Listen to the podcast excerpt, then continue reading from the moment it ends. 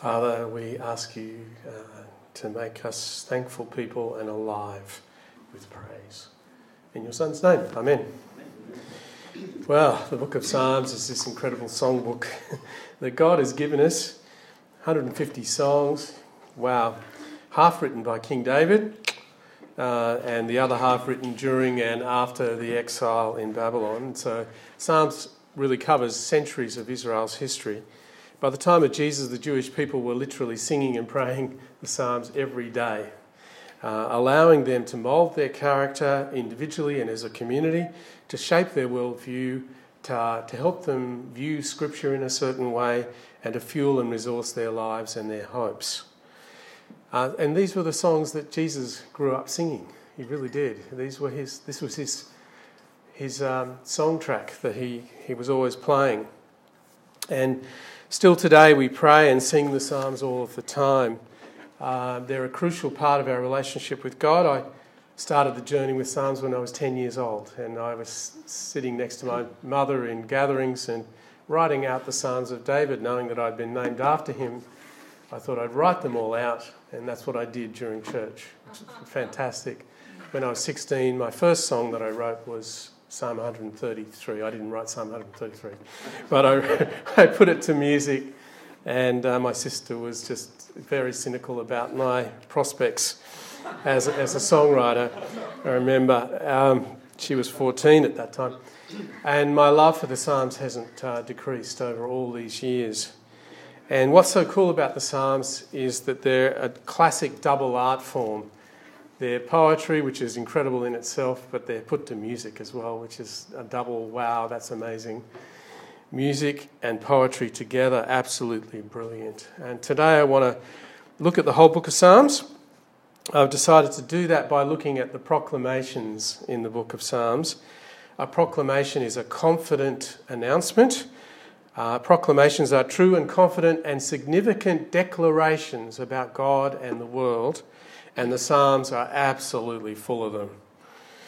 And I want to look at four proclamation themes in the Psalms and then talk about ways we can use these proclamations in our worship. And I'm going to give you a go at that at the end. Get ready for that. These aren't just pieces of information. Uh, as we say these things, or even better, sing these lines, these proclamations again and again throughout our whole lives, they become living presences in our minds, in our hearts, and in our worship of God. Theme one the Psalms proclaim that God is the King of the universe, crowned with an array of glorious virtues. In theology, these virtues are called God's attributes. They include God's power, His goodness, His kindness, His faithfulness, His love. But firstly, the Psalms proclaim that God is the King of the universe. We saw that in the psalm we just read. God isn't just a president or the prime minister or a party leader or a general secretary or the chairman. God is king.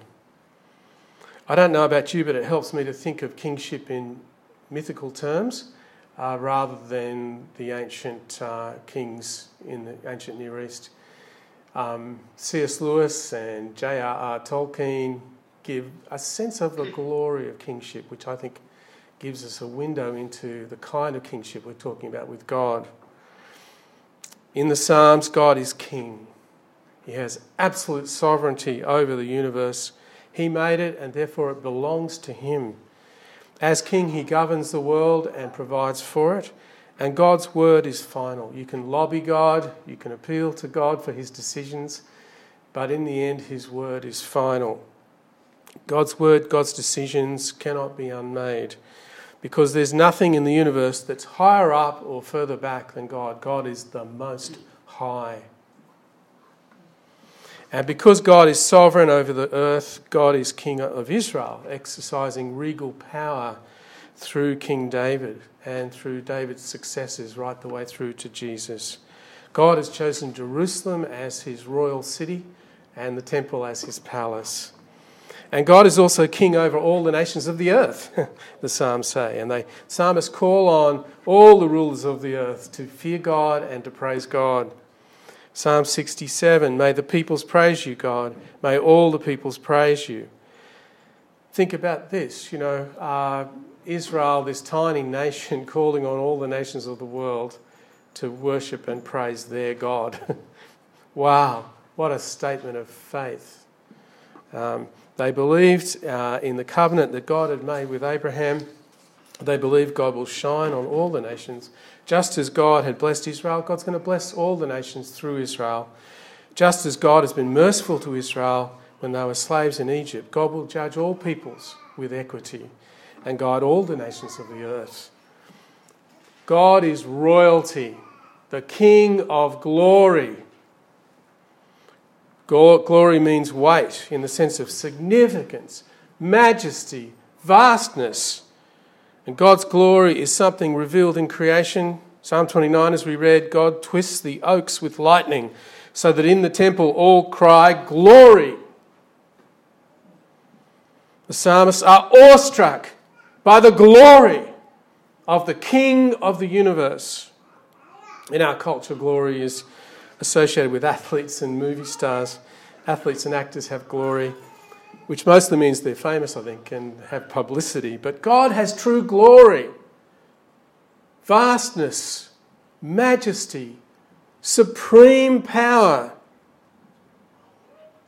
And what amazes the psalmist is that the King of the universe, with all of this power and all of this majesty, power to shake the deserts and dig the oceans, is also the God who faithfully tends his people like a shepherd.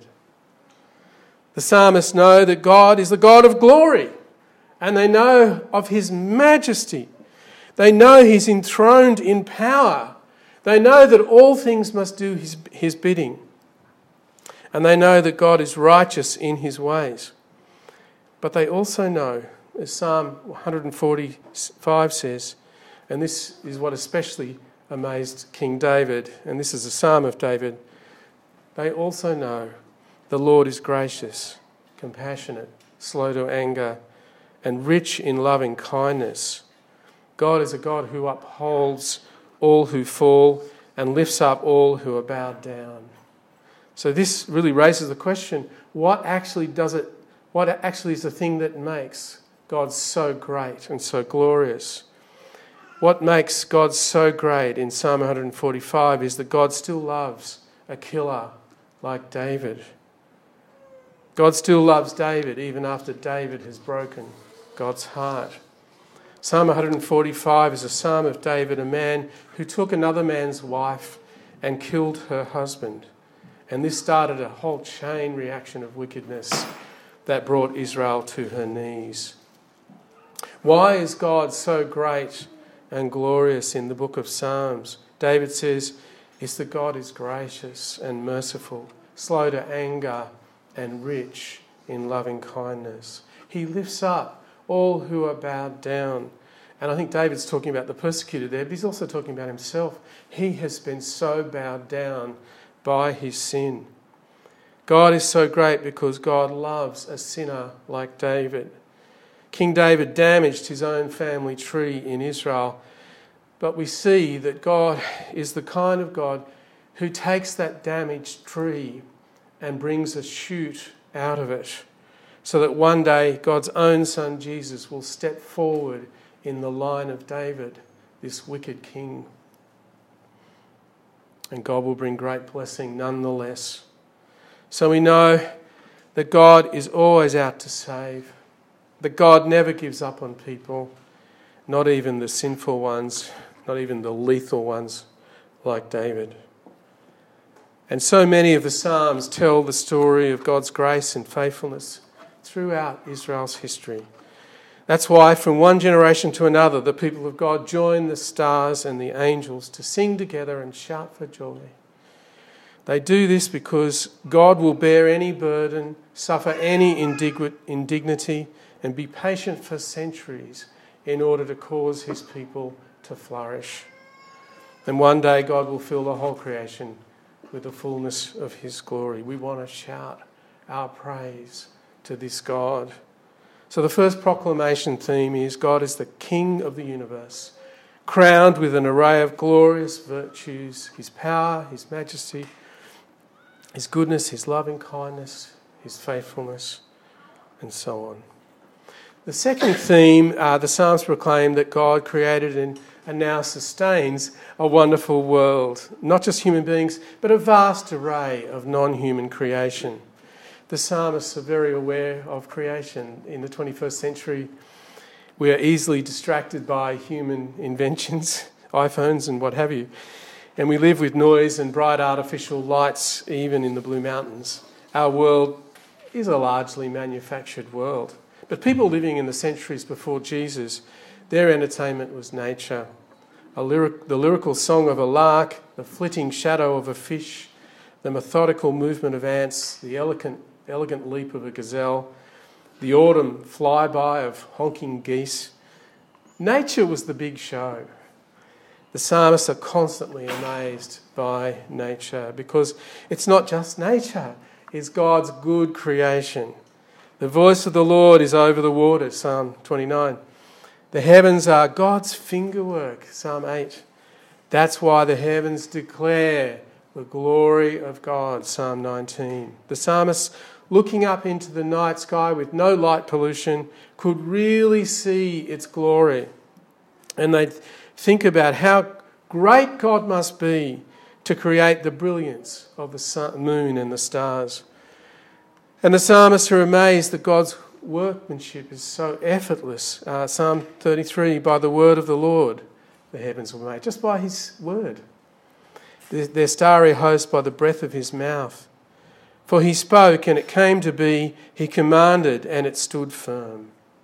The psalmists are amazed that God not only created this amazing world, but he did it so easily. Creation reveals God's glory and God's power, but it also reveals God's goodness. God didn't have to create other beings, nothing inside God or outside of God compelled him to create other beings. It was simply the overflow of his love and goodness, a desire to have other beings to love. Um, it's his hospitality to create space for other beings and other types of beings that he could shower his love on. And so he creates all these different entities. Psalm 104 revels in God's good creation. The great lights of the heavens are God's splendid robes. Uh, the great waters were assigned their place by God, uh, and they don't flood beyond the limits that God has placed, except by God's consent. And God quenches the, the, thirst of beasts by the waters he provides, then makes the grass grow for the cattle and plants for, plants for people to cultivate. God is the faithful provider who feeds creatures by hand. And the great waters and lights and winds and clouds and the mountains and the valleys and the grasses and the grains and the whales and the lions, all creatures, great and small, speak of the goodness of God the King of creation, whose faithfulness is as predictable as the rising of the sun each morning. The third theme of proclamation in the book of Psalms is the wonderful creation includes human beings created in God's image. The Psalms say many wonderful things about this. Psalm 8 is the most amazing. Uh, it bookends, it has bookends Lord, our Lord, how majestic is your name in all the earth. God is majestic and He's known to be majestic. But what's so wonderful in Psalm 8 is that God isn't just the Lord, He's our Lord. And the psalmist looks at the night sky and states that our majestic Lord has set His glory in the heavens. When I consider your heavens, the work of your fingers, the moon and the stars which you have set in place. What is mankind that you are mindful of them, human beings that you care for them? The psalmist is aware that God's majesty is seen in the great array of stars, uh, the bonfires of energy in the night sky. Um, and it's just so vast from horizon to horizon. And how small are human beings in comparison to that. We seem so insignificant, so ant like. But the psalmist is seized by an amazing thought. Tiny and ant like as we seem, we have this cosmic significance to God. What is mankind that you are mindful of them, human beings that you care for them? Yet you made them a little lower than the angels and crowned them with glory and honour. In fact, you made them rulers over the works of your hands and put everything under their feet. These verses have Genesis 1 26 to 28 in mind, where God says, Let us make mankind in our image, in our likeness, so that they may rule over everything. God creates human beings in his likeness.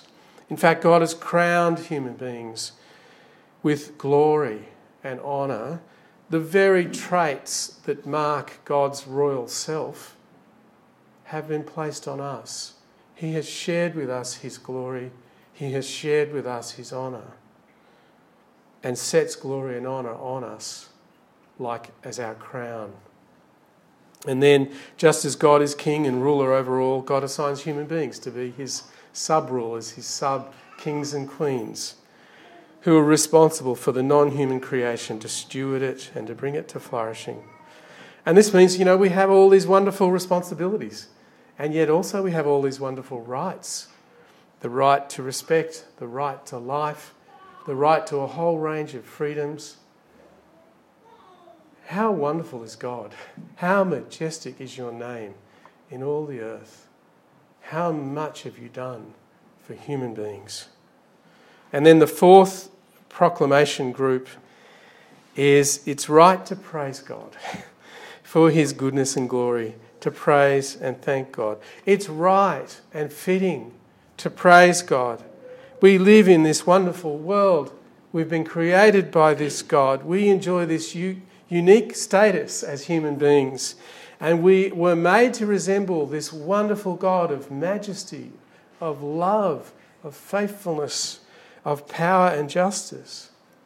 And so the Psalms call the people of God to praise Him, uh, to praise Him for these amazing things. Psalm 33 Sing joyfully to the Lord, you righteous. It is fitting for the upright to praise him.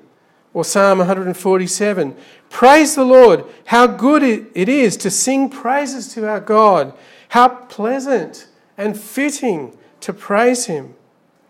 Psalm after psalm invites us to praise God. We know God is great, we know God is good, and we want to say so. And saying so doesn't seem enough because there's this upsurge of enthusiasm in us. And so we want to yell it from the rooftops. We want to sing it. We want a tune. We want something to express our joy and our exaltation. And so that's why the Psalms are songs. And some of the Psalms are laments, and laments are to be um, sung loudly as well. The raised voice of the cry of despair and the cry of pain is also important. But almost all the laments eventually resolve into praise. Even when we can't see any hope, we're in terrible suffering, we continue to hope in God. We continue to praise Him because our praise reminds us that He is our only hope. So the truth is that God created the expanse of the heavens. And so it's natural for the stars to show their approval, and it's natural for the children of God to shout praise to Him. And God has led Israel out of bondage to Egypt. This is a huge theme in Psalms. We want to shout praise because of that. And God has led Jesus out of Joseph's tomb the second Exodus. It's right to praise God for that too. May the peoples praise you, God. May all the peoples praise you, because praise is the right response to God's greatness and goodness. It's also incredibly healthy to do. Um, do you know, you know, terribly angry people who uh, are just angry all the time and nothing suits them and everyone's against them and their wife doesn't understand them, their boss doesn't appreciate them, their children doesn't listen, don't listen to them, nobody loves them, the traffic well drivers don't pull over for me. Uh, and, you know, it's as if their anger has just gone so far into their arteries and into their whole identity as people that if they were to let go of their anger, they wouldn't know who they were. you know. C.S. Lewis offers us an antidote. He famously said that the praise of God is inner health made audible. God wants our praise, not because it's part of some deal that if you praise me, I'll bless you. Not because God has a weak ego and needs to be built up, but praise is really healthy for us as human beings. Praise is inner health made audible. Um, and unlike an angry person, healthy people find a lot to praise. And the Bible says, cling to what is good and avoid what is evil.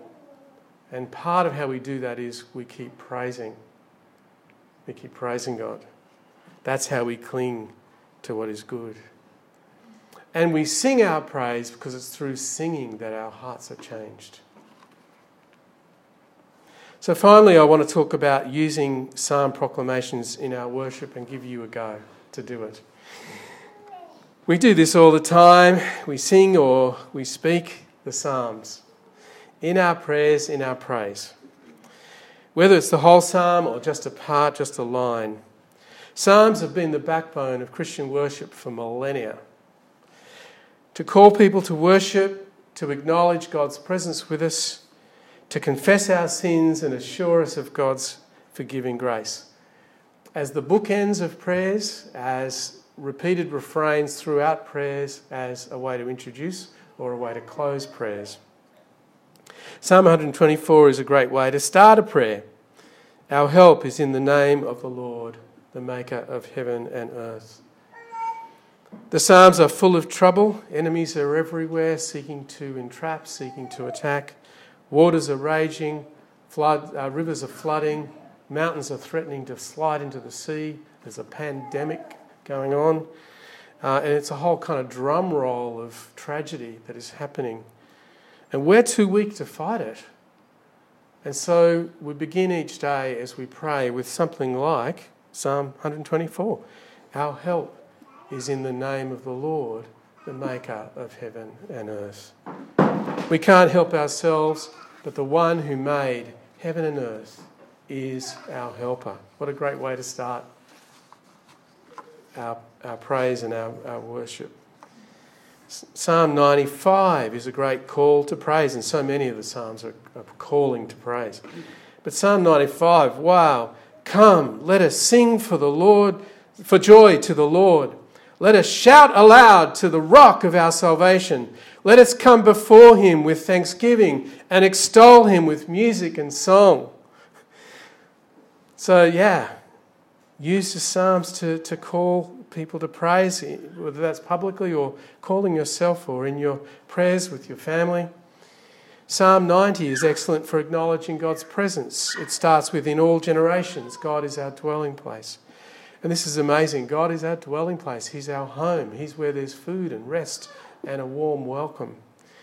Psalm 90 reminds us of this in a world where flowers fade and loved ones die and where we're mortals and our life is so quickly over. And yet, God is our dwelling place, He is our home. Psalms also help us confess our sins to God, what we've done and left undone. And they remind us that we're confessing to a God who is full of loving kindness and tender mercy. Psalm 103 is my favourite. Uh, because it has, for, for confessing sins, because it has these wonderful assurances of God's grace, like His love is from everlasting to everlasting. As Christians, we don't confess our sins in a vacuum, but inside the cradle of God's love. So, Psalm 103 gives us a sequence of assurances. As far as the east is from the west, so far has God removed our transgressions from us. God wants us to throw, God wants to throw our sins as far as the east is from the west. He wants to absolutely bury them, the bottom of the sea. Um, and, and this is not just so that we don't have to see them anymore or remember them anymore. It's so that God doesn't see them anymore. And that is just an absolutely brilliant and wonderful, incredible thought if you're coming to confess your sins. Confessing sin is one of the healthiest things Christians can do. It gets the truth out in the open. Um, we ask for forgiveness and receive it. We're given assurance of God's forgiving grace. Confessing sin is so good. Um, it's like taking out the garbage, I reckon. Like, it, it clears the garbage away, but it also is just a, a thing we need to do regularly. Um, Psalm 32 My transgression is forgiven, my sin is covered. These are words that are so powerful if you're broken and laid down by your sin. My transgression is forgiven, my sin is covered. So, Psalm 103 and Psalm 32 I recommend for a time of confession. And of course, Psalm 51. And the Psalms are great interspersed in our prayers. Psalm 27 The Lord is my light and my salvation. Whom shall I fear? Uh, there's something in the human soul where we delight in inclusios, you know, when you start and end the same way. Or where we love refrains which keep repeating the same thing throughout a prayer. There's something that in our human soul that gives us a sense of security and we delight in it. So, yeah, keep doing that. Like Psalm 136, His love endures forever. What a great thing to repeat through our prayers and our praise. His love endures forever. His love endures forever. Or to start and to finish a prayer or praise. And lastly, the Psalms are a great help to keep our focus on Jesus. All the Psalms are ultimately about Him. Psalm 2, his baptism, and we're going to do a whole series on these leading up to Easter. Psalm 22, his crucifixion. Psalm 16, his resurrection. Psalm 47, his ascension. But it's not just that. All the proclamation in the proclamations in the book of Psalms are ultimately about him. He is the King of glory. He is the one who is slow to anger and rich in loving kindness. He lifts up those who are bowed down and who are broken-hearted. He casts our sins as far as the east is from the west. He is our light and our salvation. And on and on and on and on. The book of Psalms is about Jesus. As we sing them, we're singing about him. So I want you to get into groups of four to six, hey? Uh, don't feel you have to pray. Just be quiet if you just listen along. If you'd rather go off by yourself uh, or just sit by yourself, please feel free to do that. But groups of four to six, and could you use some of these psalms, some of these lines, uh, or any of the psalms that we've used, or open your Bible and use a psalm, and just spend 10 or so minutes praising God using those psalms and then I'll close when the time comes. Cool.